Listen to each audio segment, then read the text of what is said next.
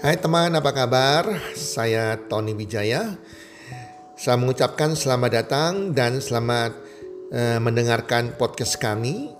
Melalui podcast ini, kami memiliki misi bagi pendengarnya agar setiap pendengarnya bisa memiliki kehidupan yang sehat, sejahtera, dan berbahagia.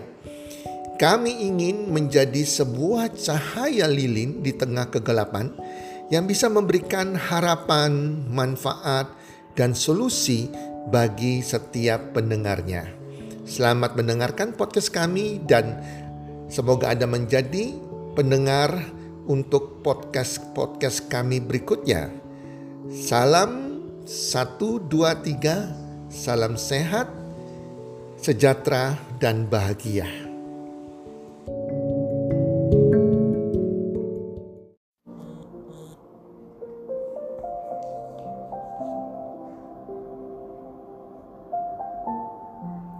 Siap terhadap resesi. Hai para pendengar podcast, apa kabar semuanya di mana pun Anda berada saat ini? Harapan dan doa saya semoga Anda dan keluarga selalu berbahagia, sehat walafiat, dan pastinya makin bertambah rezekinya, makin bertambah kesuksesannya. Para pendengar, podcast kali ini saya akan sharingkan tentang resesi. Para pendengar, Pandemik virus corona berdampak sangat luas di sejumlah negara, di hampir semua negara. Bahkan sejumlah negara maju sudah melaporkan mengumumkan terjadinya terjadinya resesi ekonomi di negara mereka. Seperti dari Korea Selatan, Jepang, Jerman, Singapura, Prancis, Italia hingga ke Amerika Serikat sudah mengumumkan bahwa negara mereka terjadi resesi. Apa sih artinya resesi? Dari Wikipedia, resesi diartikan sebagai kondisi di mana produk domestik bruto atau GDP mengalami penurunan atau pertumbuhan ekonomi real di negara tersebut bernilai negatif selama dua kuartal secara berturut-turut atau lebih dari setahun. Bagi saya, saya mengartikan resesi itu adalah roda ekonomi sedang istirahat sebentar. Saya tidak mau katakan sedang mati atau tapi saya sebut sebagai sedang istirahat sebentar lah. Kita masih memakai positive thinking kita Ketika ekonomi sedang istirahat para pendengar, maka perputaran perputaran roda ekonomi akan melambat atau bahkan berhenti sementara. Apa yang terjadi di masyarakat dengan keadaan resesi atau ciri-ciri tanda apa sih yang terjadi di masyarakat sehingga kita mengetahui bahwa negara kita ini sedang resesi? Ciri-cirinya antara lain adalah yang pertama daya beli masyarakat melemah.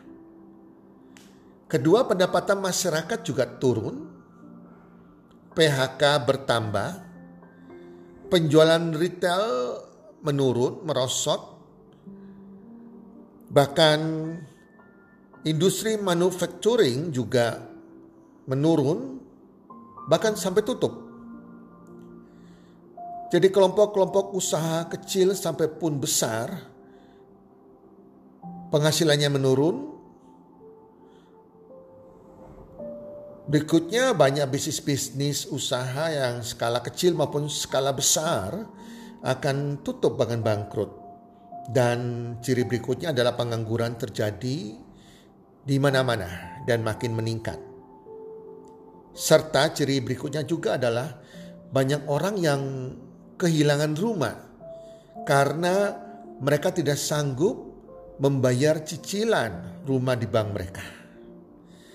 Itu adalah ciri-ciri yang menunjukkan sebuah masyarakat sedang resesi. Dan ini sedang terjadi di Indonesia, teman-teman semua. Apa yang bisa masyarakat atau yang kita lakukan menghadapi resesi seperti ini? Teman-teman, Yang perlu kita persiapkan diri kita ini yang paling perlu. Anda siap, tidak siap, resesi ini akan kita hadapi. Dan yang satu hal terpenting adalah jangan pernah kita down, stres ya. Tetapi kita harus mempersiapkan dirinya dan mencari solusi. Karena kalau kita stres, kita mengeluh, kita mengomel, kita menyebarkan berita hoax, itu bukan jalan keluarnya. Kita harus mencari solusi, jalan keluar, tetap tenang dan berpikir positif. Maka yang perlu kita persiapkan adalah mental. Mental ini paling utama. Kita harus sadari bahwa krisis ini hanya sifatnya sementara pasti ada jalan keluarnya dan jangan kita sampai down, sampai stres, sampai tidak bisa berpikir positif. Teman-teman masih ingat kan tahun 1998 terjadi krisis Krismon waktu itu. Dan kita bisa melewati bersama-sama. Semua negara bisa melewatinya. Dan saya percaya jika saat ini lebih buruk dari tahun 1998 atau akan terjadi lebih buruk mungkin, tetap tenang, tetap berpikir solusinya, persiapkan diri kita.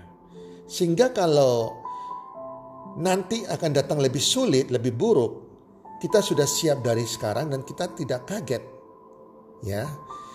Para pendengar, apa sih yang perlu kita persiapkan? Oke, saya akan bagikan beberapa tips yang kita bisa lakukan persiapkan. Pertama, Anda harus punya asuransi. Asuransi kesehatan dan asuransi jiwa. Asuransi jiwa, asuransi yang bicara tentang whole life, asuransi jiwa murni. Karena dengan situasi resesi seperti saat ini yang berkaitan dengan adanya virus corona, itu akan menimbulkan orang banyak yang sakit, dan juga banyak meninggal. Makanya asuransi ini sangat berperanan penting sekali. Jelas ya, kalau Anda belum punya BPJS ya ikut BPJS teman-teman atau Anda yang punya dana lebih bisa memilih asuransi swasta yang lain. Yang kedua, Anda harus persiapkan dana darurat. Saya pernah bicara di podcast saya sebelumnya tentang dana darurat ini. Setidaknya Anda harus persiapkan dana darurat untuk keperluan 3 sampai 6 bulan ke depan. Semakin panjang dana darurat Anda, semakin aman Anda bersama keluarga. Istilahnya gini loh, uh, kita hidup dengan adanya dana darurat artinya hidup kita makan tabungan lah. Yang hidup dari tabungan jadi harus diawet-awet, jangan sampai diboroskan ya. Harus irit mungkin kita pakai sehingga tercukupi dana darurat kita sampai tiba waktunya semua menjadi normal. Yang ketiga, Temukan cara memotong anggaran bulanan. Cek lagi anggaran bulanan Anda harus dipangkas berbagai anggaran yang tidak perlu. Misalnya, apa perlu kita sering makan di luar? Apa perlu kita masih ke pusat kebugaran, pusat fitness center? Apa perlu kita beli sepatu baru? Beli baju baru? Apa perlu kita beli parfum baru? Apa masih perlu kita cucikan sepatu kita di tempat pencuci sepatu? Apa masih perlu kita laundry pakaian kita ke tempat laundry? Kita bawa mobil kita dicuci di di tempat pencuci pencucian mobil. Apa masih perlu itu, teman-teman? Ya, kita harus memangkas hal-hal tidak perlu.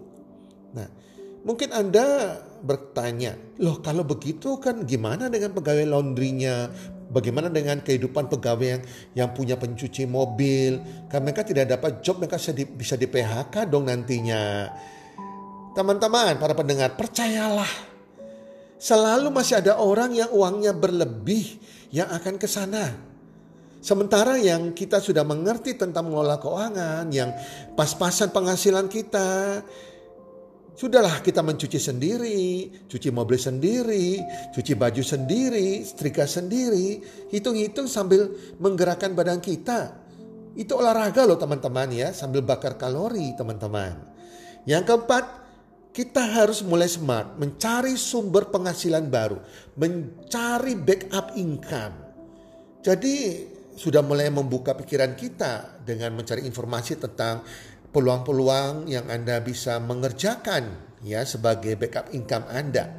Misalnya Anda mau berdagang online entah sebagai reseller ataupun dropshipper ya atau Anda bisa kerjakan bisnis network marketing, bisnis jaringan, tetapi hati-hati cari bisnis jaringan yang sudah teruji oleh zaman, yang sudah berusia belasan tahun, puluhan tahun teman-teman. Bukan yang abal-abal, yang masih baru. Jelas yang di mana biaya joinnya juga murah, hanya boleh katakan tanpa biaya join ya nol ataupun hanya 100 ribu, ratusan ribu bukan harus join dengan jutaan, puluhan juta ini yang tidak benar. Anda makin terpuruk masuk perangkap yang lain lagi nantinya. Jadi dan juga Anda tidak perlu malu-malu lah kalau Anda punya hari ini punya talenta, punya bakat mem memasak atau apa pun itu Anda kembangkan ya. Di situasi seperti sulit ini kita nggak perlu malu-malu. Ya kita harus pandai berjualan. Jika Anda bisa jago bikin peye, ayo jual peye bikinan Anda pandai bikin lemper, ayo jual lemper ya. Kemudian pintar masak ayam bakar, ayam goreng, dipasarkan ayam goreng Anda, pasarkan gurami bakar Anda, Anda yang punya pohon mangga, mangga Anda berbuah, jual mangga Anda ya. Jadi jual apa pun Anda bisa jual teman-teman. Anda bisa melakukan buat kue, jual ke kue. Nah, kalau untuk makanan-makanan biar Anda jangan sampai jangan sampai rugi, Anda masukkan ke sosmed, ke grup WA, itu dengan sistem PO. Jadi Anda tentukan contohnya satu minggu lagi uh, Anda akan jual ikan bakar, gurami bakar misalnya. Anda sudah foto guraminya, sudah buat makanan dan di foto ada posting ya. Katakan tanggal sekian uh, Anda akan terima gurami bakar. Harga sekian yang mau harap di PO PO sampai ditunggu batasnya tanggal sekian. Anda kasih waktu uh, satu dua hari satu hari lah minimal sebelum hari hanya atau dua harinya. Nah, kenapa harus PO? Kita lihat contohnya, kalau tidak ada yang respon, ya kita nggak usah pasarkan teman-teman. Kalau respon banyak kan menguntungkan gitu loh. Ya Anda tidak rugi. Itu sebabnya lakukan dengan cara sistem PO. Nah pasti ada grup ataupun orang-orang yang longgar keuangannya bakal memahami dan berniat membantu teman-teman. Ya istilahnya Anda harus berjualan dan jangan malu. Karena orang-orang pasti akan membantu. Inilah sifat bangsa kita, gotong royong, warisan luhur bangsa kita Indonesia ini. Ya jelas-jelas ya teman-teman. Nah yang kelima adalah lunasi utang yang berbunga tinggi. Jadi hari ini ada ada utang uh, di luar perbankan, entah utang kartu kredit, kredit tanpa angguna atau apa pun itu, ya Anda harus lunasi hutang berbunga tinggi secepat mungkin. Kalau tidak bisa, Anda harus segera hubungi perbankan Anda dan minta di stop bunganya, minta diatur program cicilannya, ya mungkin ditambah tahunnya lagi, diperkecil cicilan Anda setiap bulannya teman-teman. Dan stop menggunakan kartu kredit, stop berhutang lagi di situasi seperti saat ini teman-teman. Jadi kita back to sego pecel ya. Kembali kita uh, makan sego pecel yang sehat, murah dan meriah. Yang keenam, perbanyak jaringan pertemanan. Situasi seperti ini, Anda harus perbanyak jaringan pertemanan Anda. Dengan banyaknya jaringan pertemanan di sosial media dan lain-lain, menjadi semakin banyak orang-orang berminat terhadap penawaran produk Anda, teman-teman. Pertemanan adalah jaringan pertemanan adalah aset teman-teman yang sangat penting sekali di zaman now ini. Nah inilah pentingnya kita berteman dan jangan pernah men, sekalipun menyakiti teman kita terus menjalin hubungan yang baik dengan teman-teman yang sudah ada, teman-teman lama maupun terus menambah pertemanan dengan teman-teman yang baru. Ketujuh investasi. Nah bagi Anda yang tidak punya masalah dana darurat, sudah ada dana daruratnya, punya uang berlebihan, sekali lagi jangan Anda boros teman-teman ya. Nah, yang punya kelonggaran dana, Anda bisa menggunakan situasi saat ini dengan berinvestasi. Contohnya eh, berinvestasi, ke saham. Sahamnya lagi turun-turun murah, Anda beli sahamnya. Ya, beli sahamnya Anda biarkan aja dan tentu saja uh, jangan boro-boro investasi juga ya. Jadi Anda harus mengerti tentang cara ya berinvestasi di saham jangan sampai juga malah tambah rugi teman-teman. Yang kedelapan, Anda bisa menggiatkan ya kegiatan Anda di work from home dengan menanam sayur mayur yang gampang perawatannya. Seperti tauge, bayam, sawi, kangkung, di mana modal bibitnya itu ya murah banget teman-teman. Mungkin sekitar 5.000 sampai 10.000 ada mulai belajar masukkan di pot atau plastik polybag ya. Syaratnya cuma satu mau. Mau aja teman-teman. Dan Anda mulai searching di YouTube gimana cara membuat tauge dan seterusnya. Selain makanannya sehat juga punya kegiatan positif, Anda bisa makan hasil panen Anda, sayur Anda buat sendiri, dan setiap pagi Anda punya kegiatan menengok, menyirami, begitu subur hati Anda juga pasti gembira dong dan badan sehat dan hasilnya bisa Anda makan sendiri maupun Anda jual. Saya ceritakan sedikit, ada teman saya yang kena PHK dan dia belajar membuat uh, YouTube, memba, mem, belajar membuat cara pembuatan tauge di YouTube. Anda tahu tidak, tauge itu dipanen setiap tiga hari sekali. Dan setiap tiga hari sekali dia panen, awal untuk makan sendiri, lama-lama diperbanyak, dia buat uh, taugenya, sehingga dia itu setiap tiga hari taugenya dihasilkan sekitar 70 kilo, dan dia itu sudah masukkan ke supermarket-supermarket maupun pedagang-pedagang keliling dengan tauge. Dan dia bisa mendapatkan income setiap bulan sekitar 3-4 juta per bulan tambahan dari hanya menjual tauge teman-teman. Ini contoh teman-teman. Yang kesembilan jangan sakit. Ingat jangan-jangan sakit.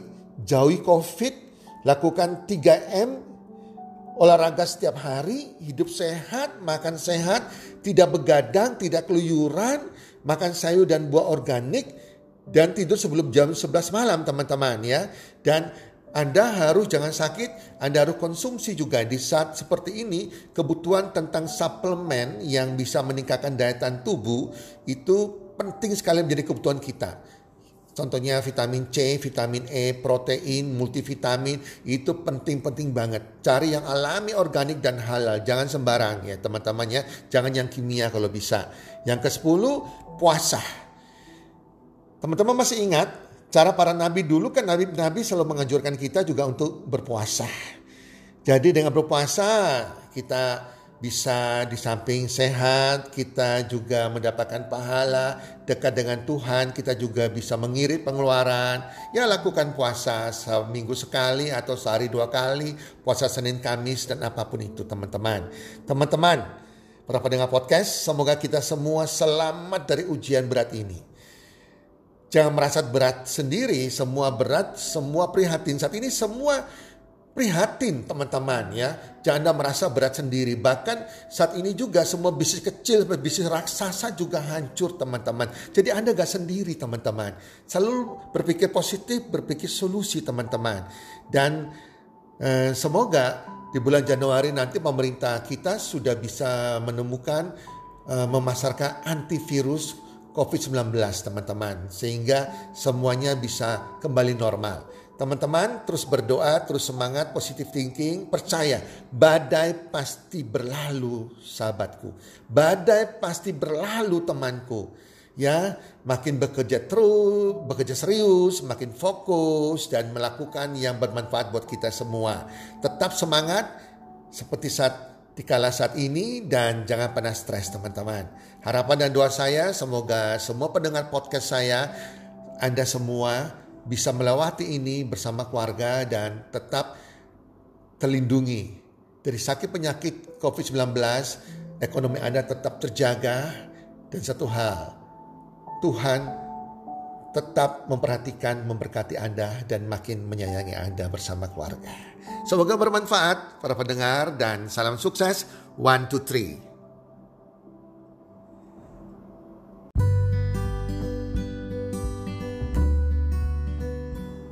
Terima kasih sudah mendengarkan podcast kami. Teman, jika Anda rasa bermanfaat podcast kami ini, Anda bisa menginfokan kepada rekan kerja Anda, keluarga Anda, teman ataupun sahabat Anda. Dan jika ada hal-hal yang Anda ingin tanyakan kepada kami ataupun topik-topik apa yang Anda ingin kami bawakan, kami sampaikan, Anda bisa DM kami di Instagram kami healthcommunity.id. Salam one two three, salam sehat, sejahtera dan bahagia.